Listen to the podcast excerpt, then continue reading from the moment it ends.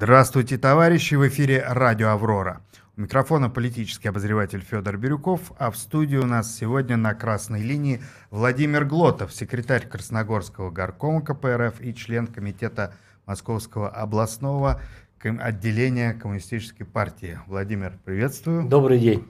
Ну что же, поговорим о выборах и о тех процессах, которые им предшествуют.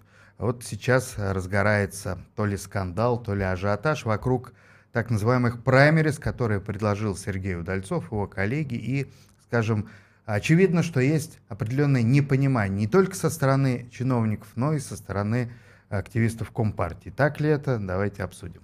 Ну, во-первых, хотел бы поблагодарить э, Сергея Удальцова э, за помощь, которую он мне оказывал. Его организация «Левый фронт», когда был первым секретарем Ленинского городского комитета партии, активно принимала участие в выборах – и его товарищи мне очень сильно помогли. Поэтому выражаю ему большое человеческое спасибо да, за поддержку, которую его организация оказывала. Но что касается праймерис, а, хотел бы отметить а, следующее. Во-первых, если так уж и обсуждать эти самые праймерис, которые Левый фронт предлагает – то у меня возникает как бы небольшое недоразумение. То есть, во-первых, а, было заявлено, что аж 33 кандидата а, в президенты а, собираются обсудить, да, и эти все кандидатуры были собраны якобы от народа по желаниям. Но я так понимаю, что некоторые кандидатуры о том, что они участвуют в праймерис, даже и не знают. Народ вот. не уведомил. Да. Поэтому э, первый вопрос возникает э, в части организации, потому что если мы помним э, праймерис, который вот, делали МПСР в преддверии президентских выборов 2018 mm-hmm. года, то там я точно знаю, что со многими кандидатами были разговоры, общение, и они лично подтвердили свое участие в президентских mm-hmm. выборах. Здесь, к сожалению, насколько я понимаю, вот та же самая история с Серебряковым, который отозвал свою кандидатуру, это то, что организаторы праймерис э, с потенциальными кандидатами все вопросы, скажем так, э, не утрясли и не решили. Потом э, следующий вопрос возникает по составу праймерис. То есть мы всегда выступали, вот как коммунистическая партия, mm-hmm. да, за объединение. И сейчас вот, допустим, в это время проходит э, и Народный собор, который начал свою работу вчера. Всегда Геннадий Андреевич участвовал в нем. Он как бы выступает э, за то, чтобы там зарыть топор войны. Э, и мы всегда с национально-патриотическими силами, как коммунистическая партия, всегда пытались идти отдельным фронтом. Но если же посмотреть э, определенный состав э, людей, которые левый фронт выдвигает в качестве кандидатов в президенты, то возникают вопросы. Например, по такому товарищу, как э, господину, точнее, как Стрелков, да, он, он же Гиркин, который вообще по своим взглядам монархист. И, вот, и мне вот вообще интересно, несмотря на то, что его как бы патриотическая организация собирается выдвинуть кандидатом в президенты, то есть насколько его монархические убеждения вообще а с нашей демократической, скажем так, да, идеологией вообще совместимы. Потому что, ну вот представьте себе, Стрелков там побеждает у вас в праймерис, и, и вы что, предлагаете КПРФ его выдвигать? Ну, я думаю, что партия не согласится. Вот. И хотелось бы, конечно, знать, по каким критериям отбирались вот эти mm-hmm. самые кандидаты. То есть э, по какому принципу вообще, по масштабу личности, по их заслугам.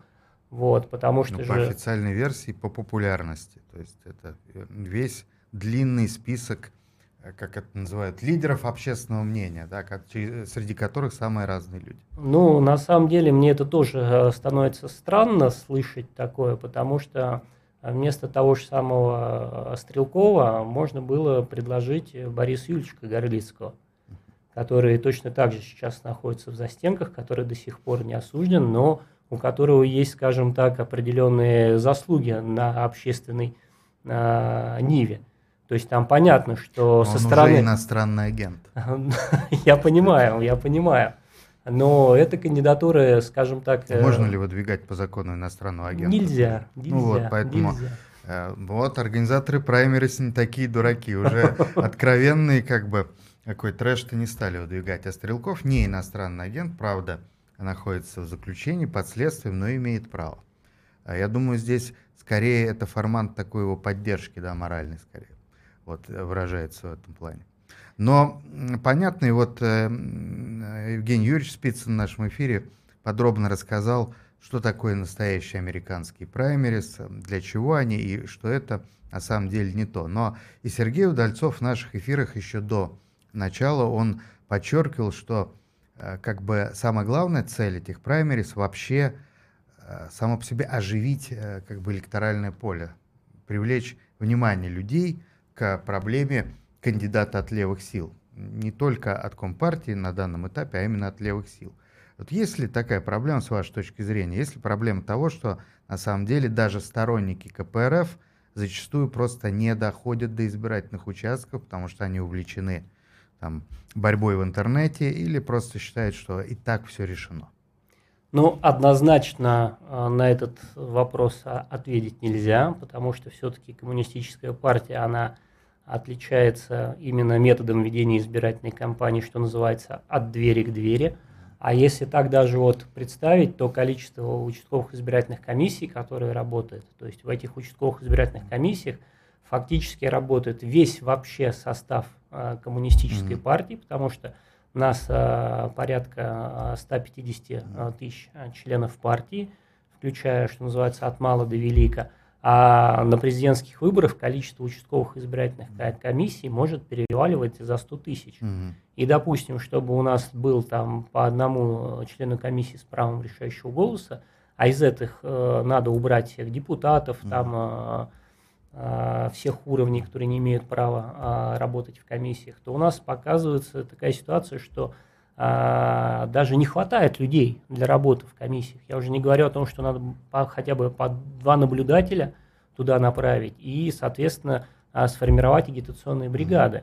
То есть чем партия-то, она дорога всегда была, а, что привлекала к работе и беспартийных активистов, сторонников, сочувствующих.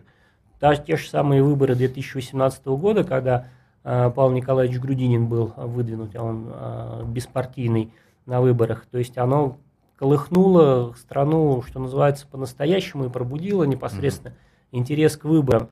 А, и огромное количество людей, э, беспартийных, а, пришло в наши райкомы, горкомы, а, чтобы помочь э, проводить агитацию, чтобы работать непосредственно на избирательных участках. Поэтому скорее ответ будет э, нет. Люди работают, сторонники э, работают, и чем э, интересней э, кандидат и его соответствующая новизна, тем, соответственно, выше ажиотаж и вот это вот гражданское самосознание, оно начинает расти. И партия практически ну, никому не отказывает в желании защитить свои голоса, да, или наоборот поработать от двери к двери, донести какую-то там свою непосредственно позицию.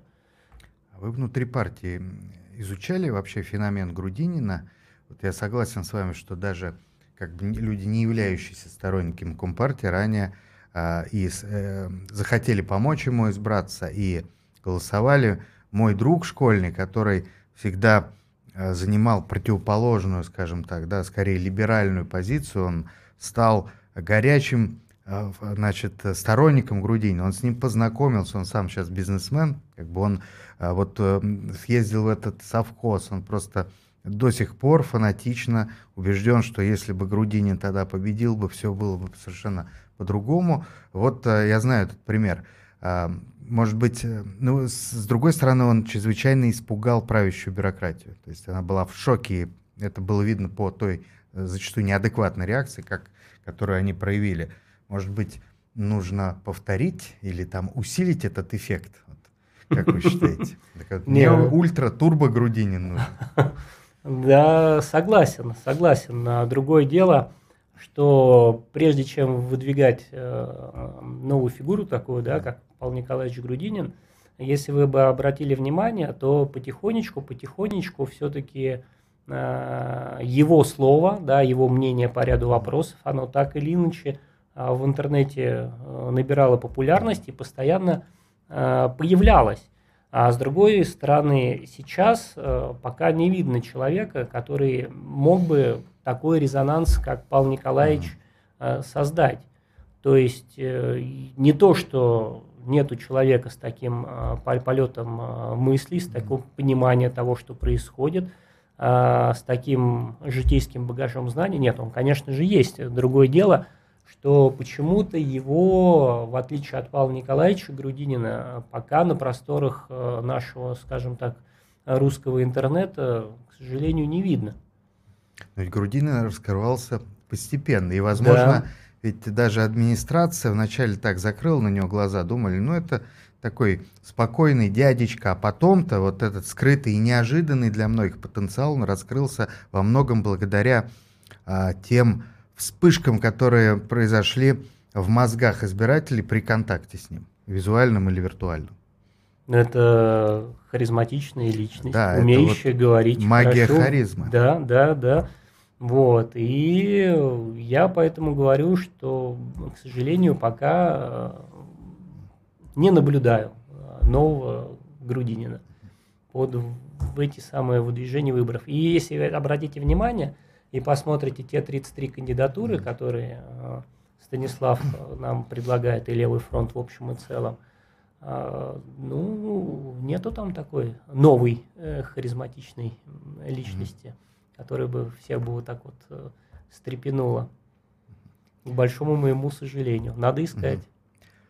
Так это значит, что пока любые праймерис не своевременные, или их надо существенно расширить, но скажем так, э, усложнить отбор, ввести определенные какие-то критерии, технологии там и, и прочее. То есть создать инфраструктуру праймерис. А, конечно, конечно. А, надо провести, что называется, и собеседование. То есть, как э, а Сергей говорит, что мы опросили большое количество населения и по просьбам, э, скажем так, народным мы по просьбам вот, трудящихся. Да, выбрали эти самые 33 кандидатуры, которые есть.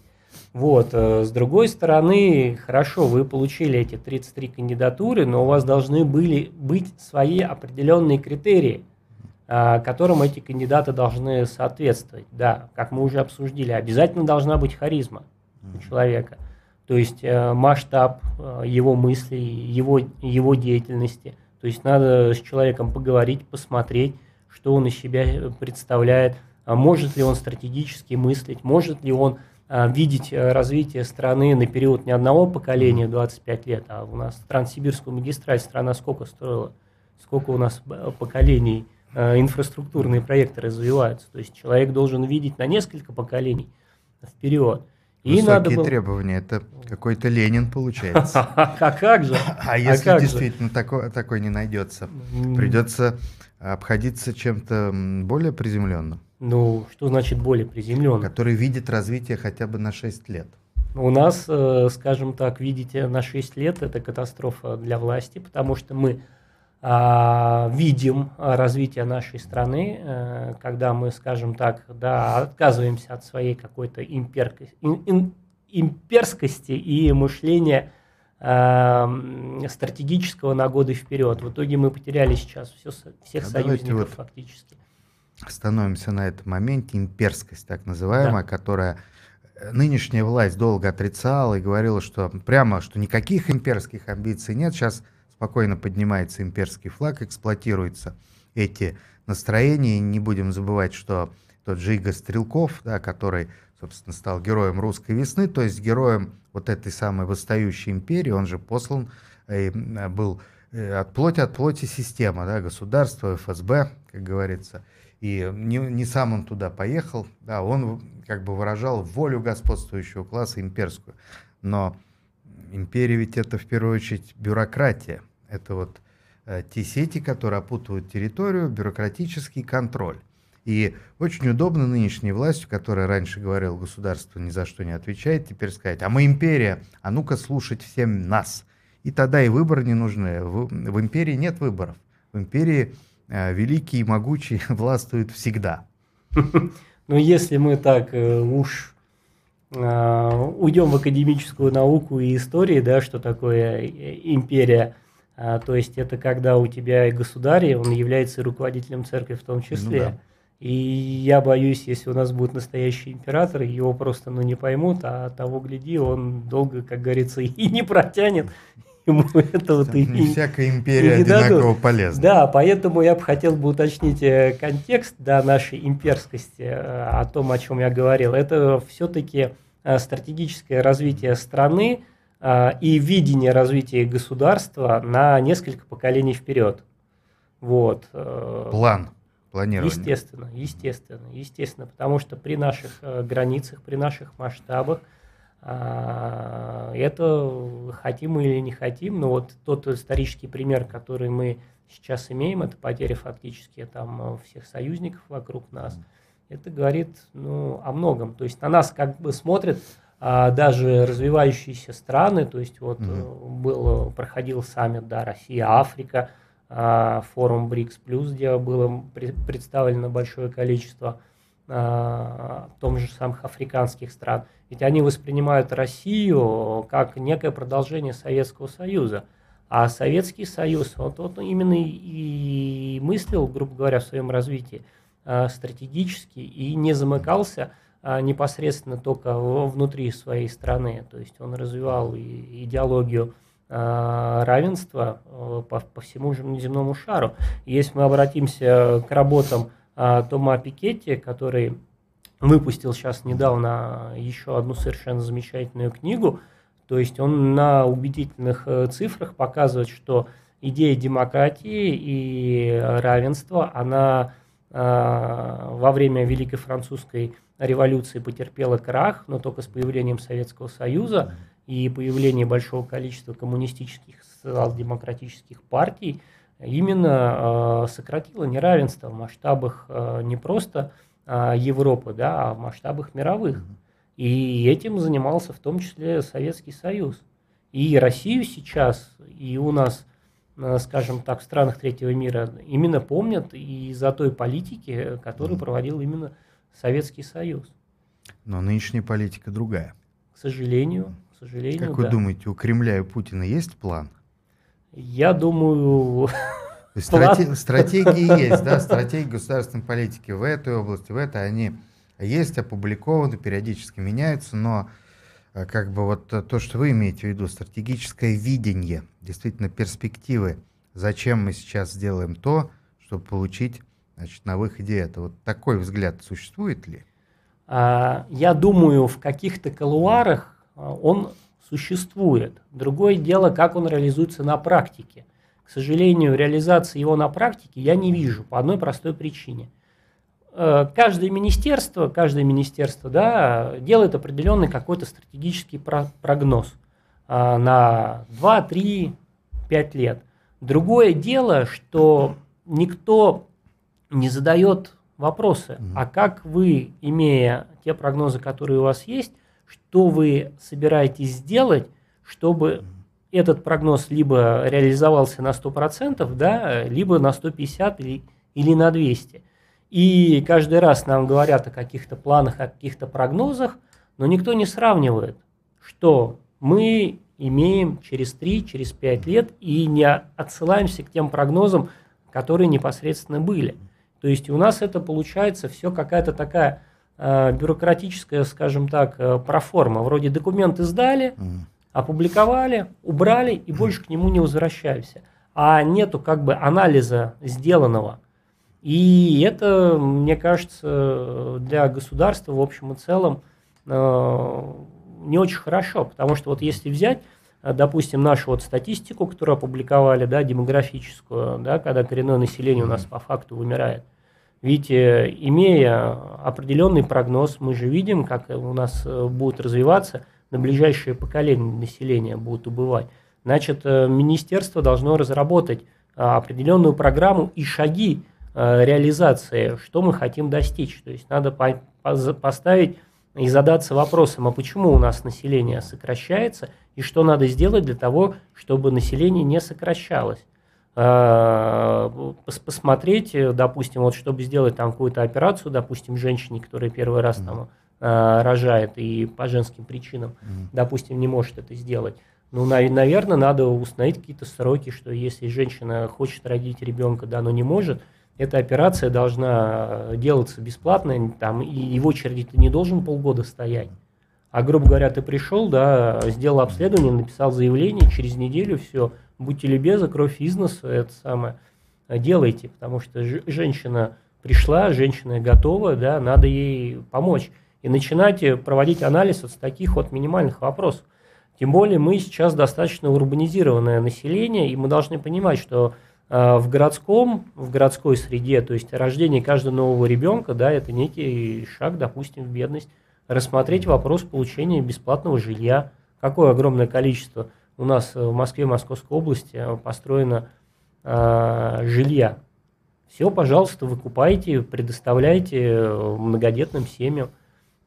Почему нет? Это тоже своего рода стимул. Родился один ребенок, одну треть государство покосило по ипотеке. Родился второй ребенок, две трети. Родился третий ребенок, пожалуйста, вот как Грудинин в совхозе Ленина – он также по коллективному договору с этим может каждый ознакомиться. Э, там у него э, сотрудники его ЗАО совхоз имени Ленина точно так же получают фактически жилплощадь. Предприятия за них платят. Почему бы не делать то же самое государство? Это же не новый какой-то опыт, он у нас а был. Вот почему бы нет, да, причем эти, эти разговоры идут долгое время.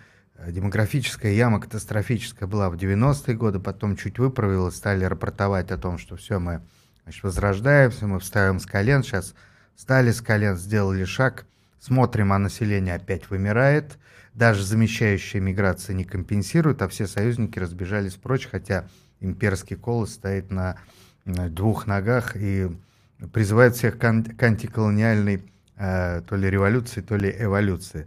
Значит, что-то не то. Э, государство могло бы сказать, товарищ Грудинин, давайте, мы не справляемся, научите нас, возглавьте нас, все. КПРФ, значит, правительство, даже этого нет. В чем тогда корень, вернее, причина-то проблемы и корень зла? Ну, причина и корень зла, как мы уже говорили, в отсутствии у многих государственных деятелей определенного стратегического мышления. Потому что у нас, к сожалению, много делается для проформы. Продавила коммунистическая партия в Государственной Думе закон о стратегическом планировании. Продавила. Формально он есть, и исполняется он точно так же формально. С одной стороны, хорошо, что начали как-то оценивать какую-то ситуацию, но дальше-то дело не идет. Анализа по прошествии данных сроков этих документов не идет. Э, каких-то стратегических э, национальных проектов больших они сейчас ну, не, ре, не реализуются. То есть нет, есть, конечно, инфраструктурные проекты, да, вот это вот сейчас строительство э, до дороги там, до Татарстана и все mm-hmm. такое прочее. Это а, проект хороший, прекрасный, но надо смотреть э, шире, то есть надо нашу глубинку российскую возрождать. То есть если мы посмотрим историю европейских государств, в том числе а, и России, в общем и целом, то есть э, Россия всегда прирастала деревней, а деревни сейчас нет. Идите займитесь сейчас сельским хозяйством. Это же там с ума сойдешь, как там коров каких-то держать там э, с одними отходами жизнедеятельности коров, что делать, это уже признан там чуть ли не каким-то там токсином по первой категории, с которым там буквально надо самообращаться. Ну, но, тем не менее, власть чувствует себя, ну или показывает, что чувствует себя уверенно, публикуются растущие рейтинги президента правительства, партии «Единая Россия», они сейчас под выборы еще больше растут. А, и самое главное, что чиновники четко понимают, как, что бы ни думали избиратели, результат они постараются сделать, какой нужно. И вроде как никто им не противоречит, никто не говорит, что есть такая партия, которая может претендовать на власть. На любых выборах изначально идут э, всевозможные прогнозы, да, там какое место займет оппозиция, второе, третье, а первое как бы вот уже э, у кого надо, да, и даже главный кандидат, как правило, не участвует в дебатах общих. То есть сразу показывает дистанция. Ну, все правильно, потому что если, допустим, взять э, нашего лидера, Геннадия Андреевича Зюганова. То, то есть работы которого переведены на огромное количество языков, а уж в Китайской Народной Республике, что называется, его работы изучают там, с, с карандашом. Mm-hmm. То есть это достаточно масштабный, опытный э, политик, как, у которого есть своя команда, есть определенные представления, да, и определенный житейский опыт. И когда с ним, э, грубо говоря, кто сможет дискутировать, то Владимир Вольфович Жириновский, э, ныне покойный, который мог хотя бы голосом и своей харизмы что-то взять, передавить, но с точки зрения идеологии, с точки зрения стратегического мышления и фактуры, ну, таких людей, я говорю, немного. И понимаете, какая логика у, государства, почему президент э, не выступает э, в этих самых дебатах? Ну, считается, как говорится, фигура, что будем опускаться до непосредственно логика, уровня. Но Империя, царь, император, не его дело там. Но все-таки царь нет-нет, а с народом-то встречался иногда что тут говорить, и челобитный он э, принимал. А сейчас этого, к сожалению, у нас э, не присутствует. Хотя, если там взять опыт того же Владимира Ильича Ленина, да, и Горки Ленинский, я все, все время вспоминаю э, историю, вот сейчас будет январь месяц, угу.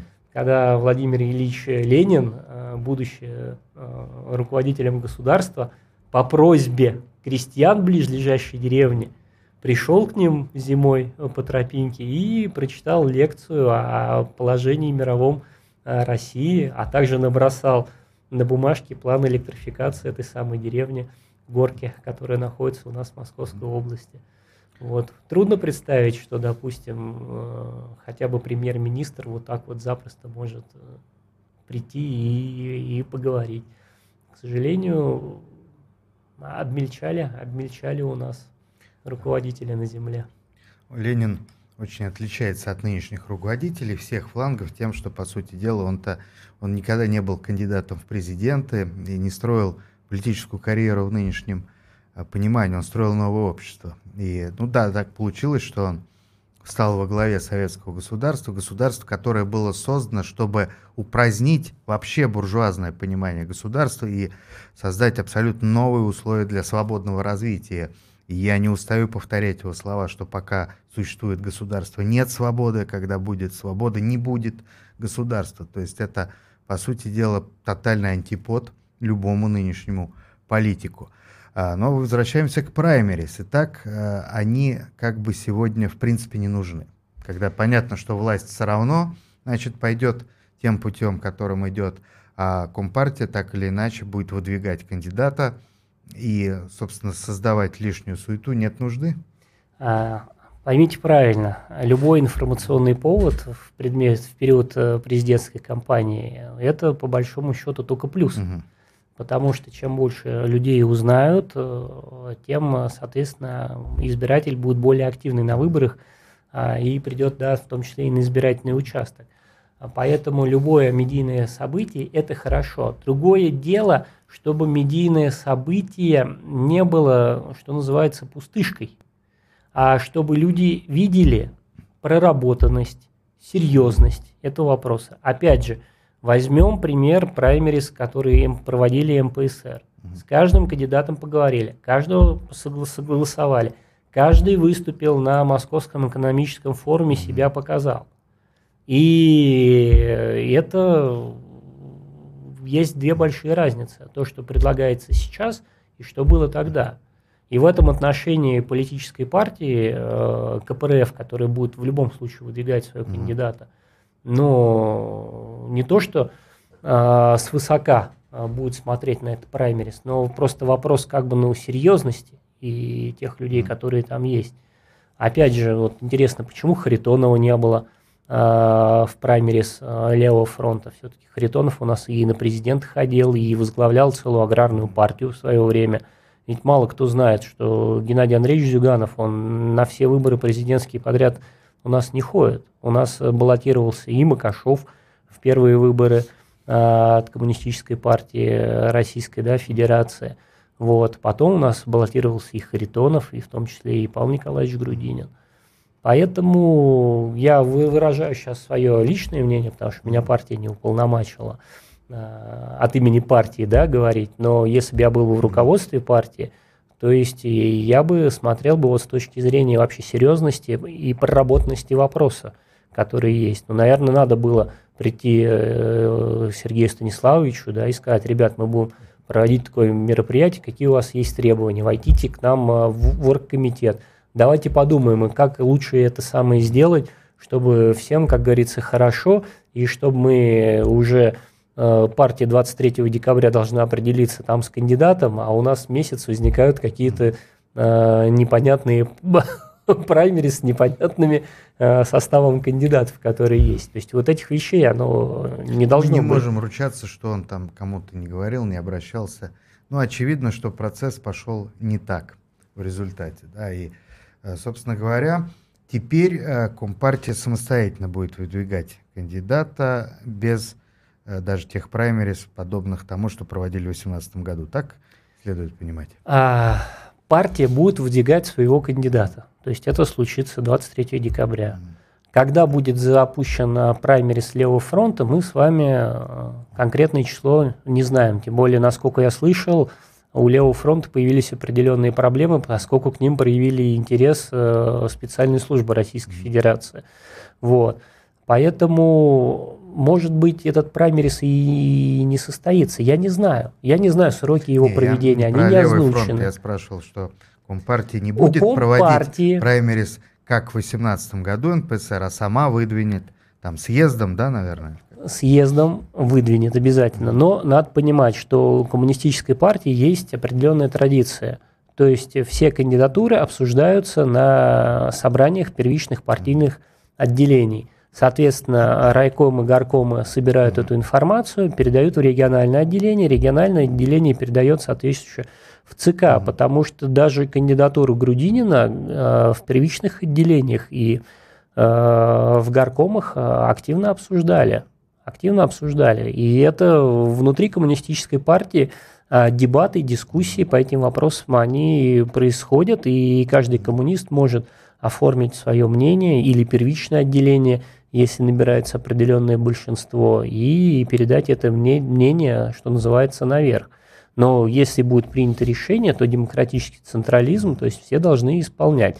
То есть дискуссия внутри партии, она идет. Кандидатуры, скажем так, какие могла бы выдвинуть партия, они э, обсуждаются. То есть нельзя сказать, что это там ЦК э, решило само по себе, и так и будет. Нет, если бы э, так было, то ну, о какой демократии, вообще о каких демократических идеалах мы могли бы Э, говорить. Обсуждение всегда идет, обсуждается всегда несколько кандидатур. Ждаете ли вы э, очень такого подозрительного отношения э, правящего э, класса к любой кандидатуре, которую выдвинет КПРФ с учетом э, той реакции, которая была проявлена на Грудинина? Ну, конечно, конечно. Особенно после того, как э, Грудинина выдвинули кандидатом в президенты, я думаю, коммунистической партии пристальное внимание – потому что ну, кандидатура была да, не согласована, партия сама ну, приняла такое решение, и а, на съезде абсолютное большинство делегатов эту кандидатуру а, поддержало, и первичное отделение ее поддержали а, в том числе.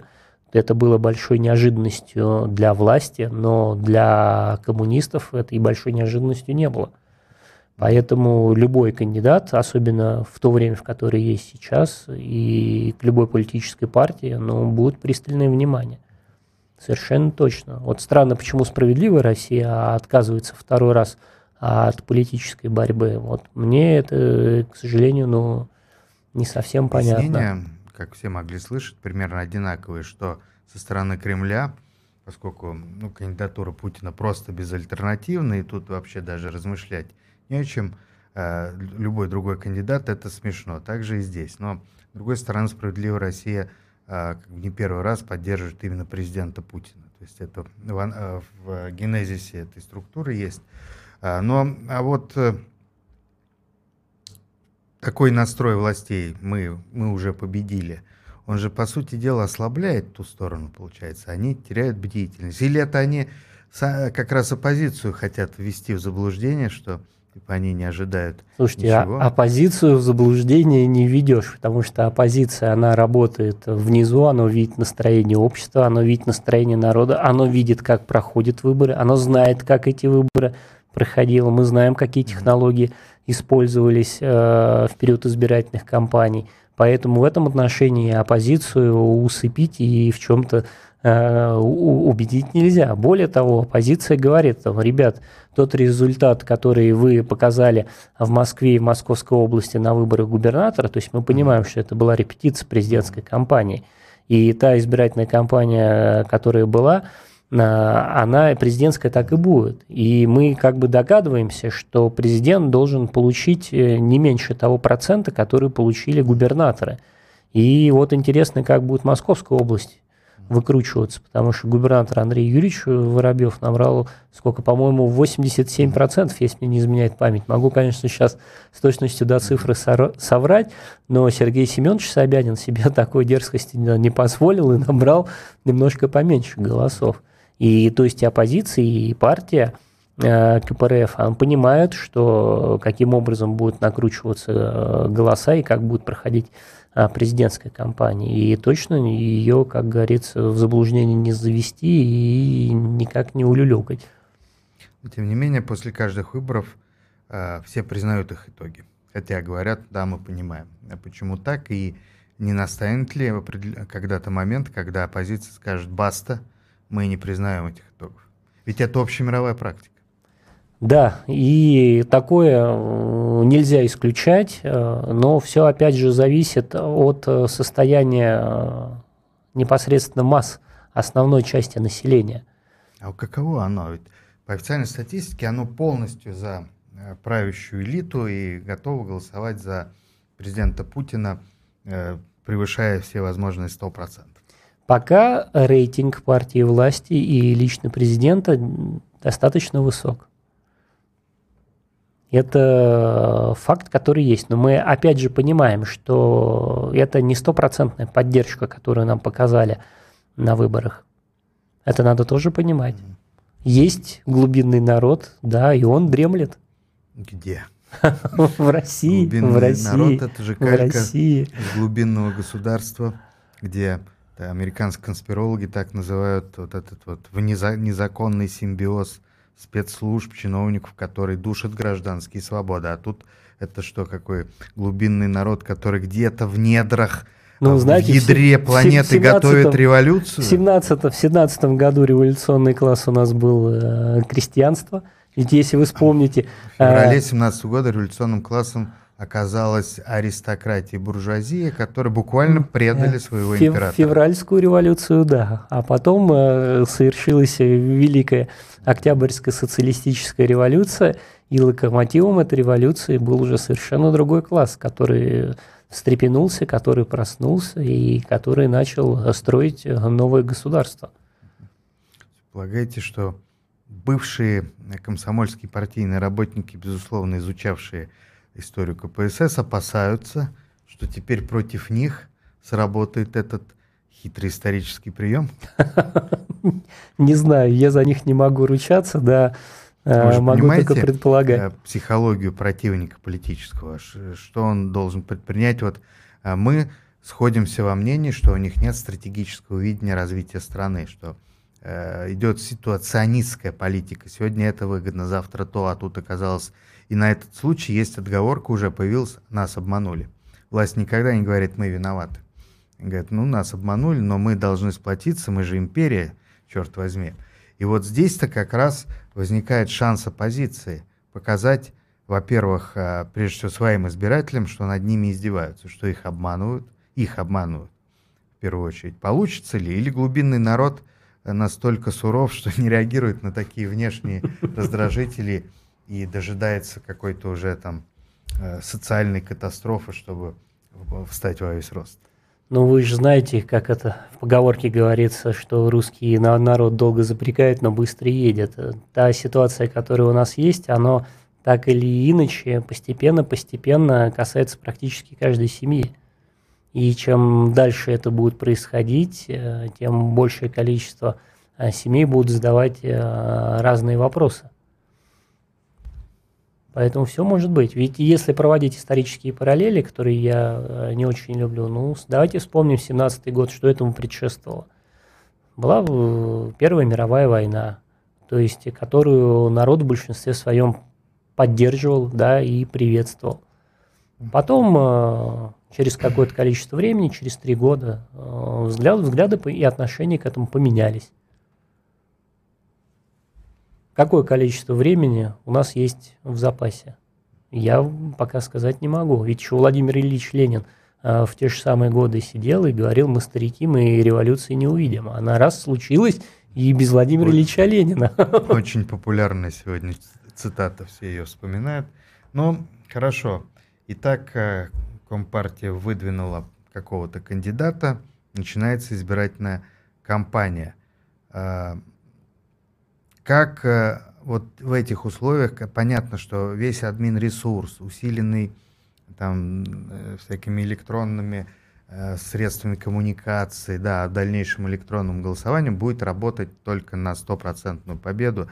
И вот эти вот, да, результаты губернаторов должны быть превышены. Непонятно, зачем это нужно, потому что такие результаты, как бы, ну, уже в мире даже не, мо не модно, не модно достигать таких результатов. Но Пускай это будет имперской традицией.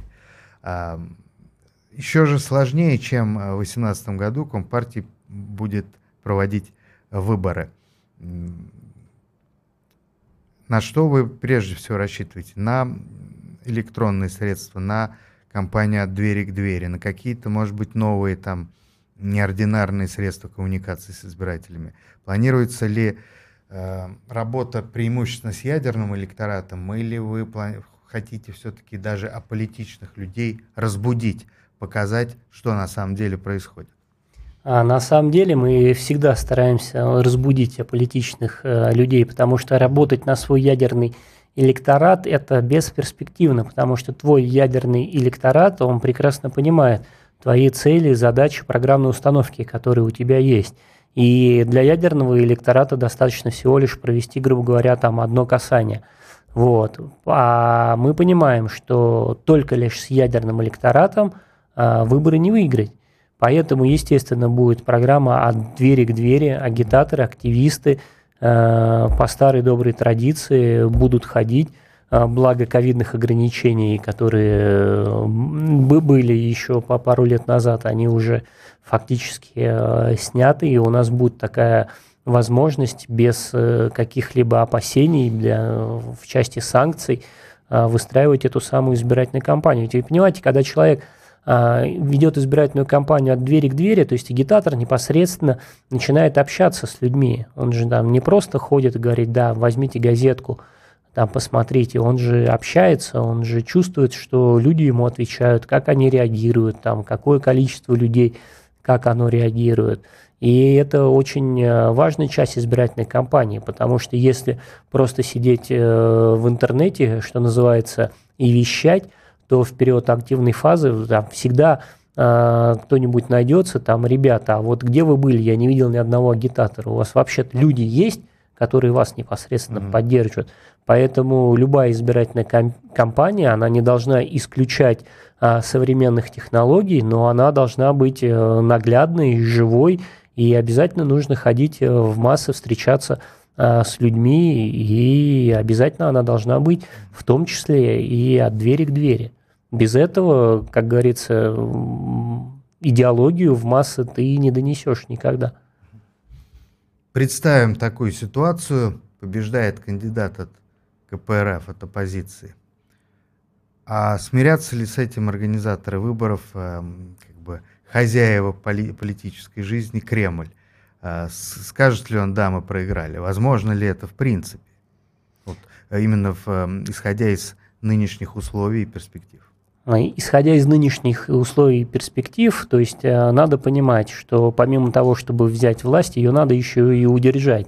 И действующая власть, она занимается чем? Удержанием власти, которая у нее есть. Но весьма успешно. Вот, да, и мы не спорим, и здесь это как бы не повод для дискуссии. То есть мы это прекрасно все понимаем. Поэтому правящая э, верхушка, она будет всегда э, держаться за, за власть.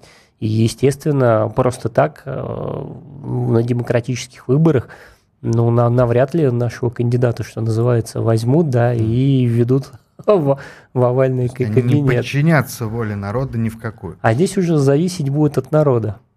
Ну, ну народ, вот законопослушный избиратель изъявил э, свою волю, допустим, 60%. Э, Изъявить воли недостаточно. Ее надо еще продемонстрировать и показать не только бюллетеням. Но ведь э, стихийно ничего никогда не происходит. А, любая революция в прошлом – это сложная система а, воздействий партийных организаций, там даже да, вооруженная борьба. Сейчас это все запрещено, и никто к этому не призывает, но это работа, что называется, проектная, да, под ключ. А сегодня, если мы посмотрим, а, все так называемые вот цветные революции, даже наш август 91 -го года, 93 -го года, это продукция исключительно правящей верхушки, когда одна часть решает побороть другую. То есть это вообще не история э, восстаний низов. И даже вот так называемый мятеж Пригожин, это тоже ведь э, война внутри истеблишмента. То есть получается, что здесь мы в любом случае вообще-то обречены на отсутствие перемен. То есть власть не уйдет никак, а народ, естественно, он, его же никто не сможет подстрекать. И он останется, в, э, может быть, так мы с вами... подозрениях. Мы с вами народ-то и не подстрекаем. Мы можем народ просто попросить э, проявить свою волю здесь, сейчас, э, в той же самой на улице. У нас же все-таки свобода митингов, шествий, демонстрации есть Конституция. Разгонят. Это Кстати, вопрос... ковидные ограничения частично, вот по Москве мы знаем, они не сняты частично. И... Но она для, не снята для да. партии власти. То есть у нас такие интересные ограничения, они так хорошо, интересно сформулированы, что для всех ограничений есть, но вот если официальная власть, э, руководство там Э, районов, э, там, мэрия, оно может проводить э, мероприятия, а вот все остальное неофициально, вроде как бы мероприятий Власть проводить, да, не имеет права. защищает от да? любых заболеваний. Это понятно. Да, да. Как бы это ни смешно звучало, это так оно и есть. Наши современные реалии. А вот ты тоже часто слышишь мнение с разных сторон, причем и даже из оппозиции, что сейчас как бы не тот момент, нужно вообще перенести выборы. Вот потом, вот когда все устаканится, утрясется, э, и тогда. Может быть, так и поступить? Не согласен. Но ведь почему, почему, почему нельзя этого делать? То есть можно э, всегда э, рассуждать и говорить о том, что всегда можно перенести на потом. Как говорится, завтра, завтра, не угу. сегодня, так э, лентяи говорят. И нужно обязательно доказывать что-то делом. И если не сейчас выборы да, проводить, то когда? То есть ведь даже те ковидные ограничения, которые были, ведь они тяжело достаточно были пережиты этим самым а, обществом, потому что были разорваны определенные социальные связи, народ немножко подустал, да, где-то что-то подрасслабился, вот, потерял какую-то активность и чуткость. И чтобы общество, оно у тебя не а, превращалось скажем так, в эту бесформенную массу, оно всегда должно э, двигаться, да, что-то совершать, что-то делать. Обязательно должно быть какое-то действие. И я вообще не сторонник того, что выборы нужно проводить там один раз там в 5 или 6 лет. То есть выборы должны проходить ну, как можно чаще. Угу. То есть чтобы был стимул, чтобы общество у нас развивалось, чтобы были какие-то новые идеи, чтобы появлялись новые люди, чтобы были какие-то новые проекты. И это очень, на мой взгляд, хорошо и интересно. А при грамотной организации э, власти и хорошей обратной связи это будет работать э, только в плюс. По вашему мнению, стоит вернуться к четырем годам? Да, к, и... к четырем, почему? Может, даже бы и к трем, почему нет? Ну, ну, сами посудите. Сейчас это самые выборы проходят, сколько всех обещаний, где-то плитку там э, поменяют, где-то продукты начинают раздавать, где-то тарифы перестают. Нагрузка. Да. А Социальная тут... нагрузка на избирательную кампанию. Да, а выборы президента сейчас там раз в 6 лет, там, представляете, будет как хорошо, если это будет проходить раз в 3 года. Это ведь веский довод, даже а единороссы согласятся, а почему бы нет, хоть, хоть людям там помочь-то. Конечно, конечно. Поэтому больше, разнообразнее и чаще. А есть ли какая-то, скажем, идеологическая конструкция, которая э, с вашей точки зрения, реально сегодня противостоит Компартии ее кандидатам? Или вы э, выступаете э, против единообразного отсутствия идей, и, и, и власть, и ее как бы спойлеры, они просто продолжают ситуационистскую политику значит, выживания себя как вида власти? А понимаете, парадоксальность ситуации в чем? С одной стороны, коммунистическая партия э, все время отстаивала идеалы, э, скажем так, э, прошлого, да, Советского Союза.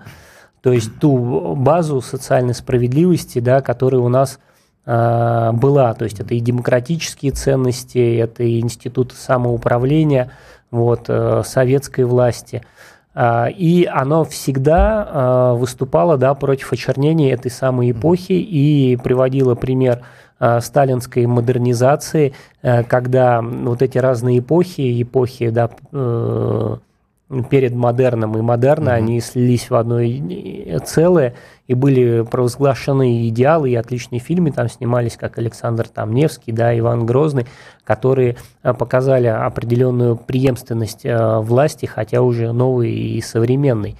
А нынешняя э, власть Единая Россия, она выбивает, выбивала все это время по одному кирпичику, да, и из фундамента, на который держалась государственность, и выбило все до одного. То есть идея как бы до определенного патриотизма осталась, и эта идея патриотизма, она уходит корнями а, в победу Великой Отечественной войны.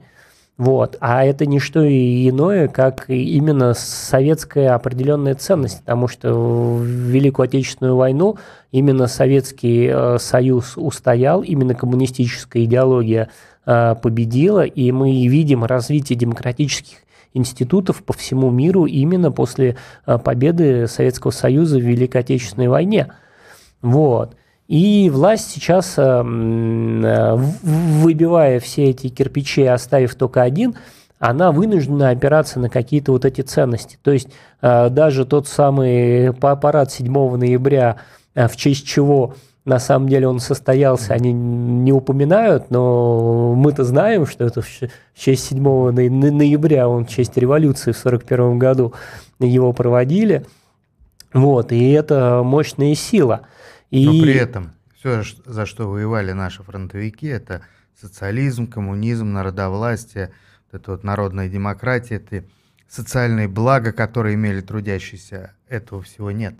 И, по сути дела, опираясь на символы, причем видоизмененные зачастую, а смодернизированные, сымитированные, власть отрицает суть завоеваний э, советского народа.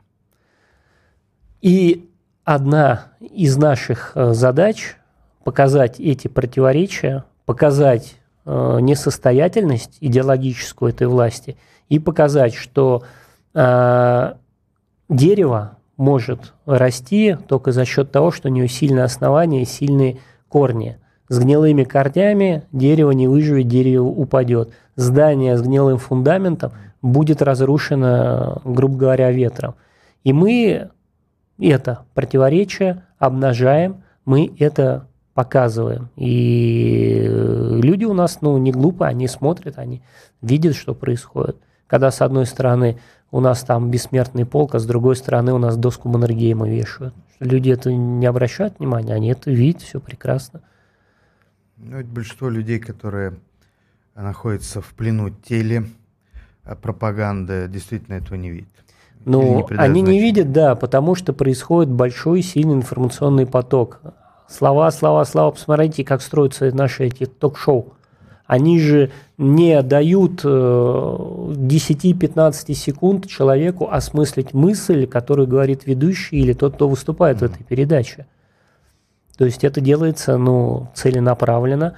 Поэтому до сих пор мы издаем в том числе и печатные газеты, и есть у нас и Советская Россия, независимая газета, которая очень близка нашу позицию транслирует и газета «Правда», и региональное отделение выпускают газеты. Для чего?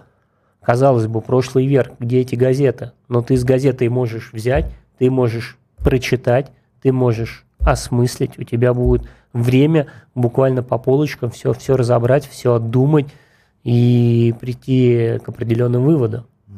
Кстати, во время предвыборных дебатов тоже такой хронометраж, за который э, практически никто ничего не успевает изложить. Вот если раньше еще они были живее из-за каких-то там потасовок, драк, то теперь, в общем, это даже смотреть не особо интересно. Но, а, тем не менее, на выборы и выдвигаться, и идти работать туда, следить и голосовать необходимо, вы считаете? Конечно. Я всегда привожу пример выборов а, как э, пример да, неких, э, скажем так, боевых действий, ну, холодных, скажем mm-hmm. так. Потому что у вас есть поле, на котором происходят какие-то политические действия. У вас есть э, группы людей, агитаторов, которые идут в поле, у них есть оружие, это печатное слово, это устное слово. У вас есть э, команда пропагандистов, которые основную идею до этих агитаторов доводят. Это сложная система по организации проведения выборов. То есть она состоит из нескольких частей. То есть это непосредственно сама полевая работа, где вы должны понимать, а, куда вы пришли, с кем вы поговорили, набрали сторонников, где-то что-то, какие-то там противоречия получились, где-то какой-то конфликт. Вы должны реагировать на эти самые вещи. И другая часть – это защита непосредственно результатов. Это основная, скажем, цель после агитационной кампании – вы на этих выборах, поскольку я говорил, что у нас э, людей-то в партии не так уж и много, это по привлечению и вовлечению в политическую жизнь э, людей, сторонников, э, которые, может быть, и не коммунистическими идеалами живут, да, но которые готовы что-то изменить, в ком мы в сердце пробудили какой-то интерес к нашим людям, к нашим кандидатам, к программе.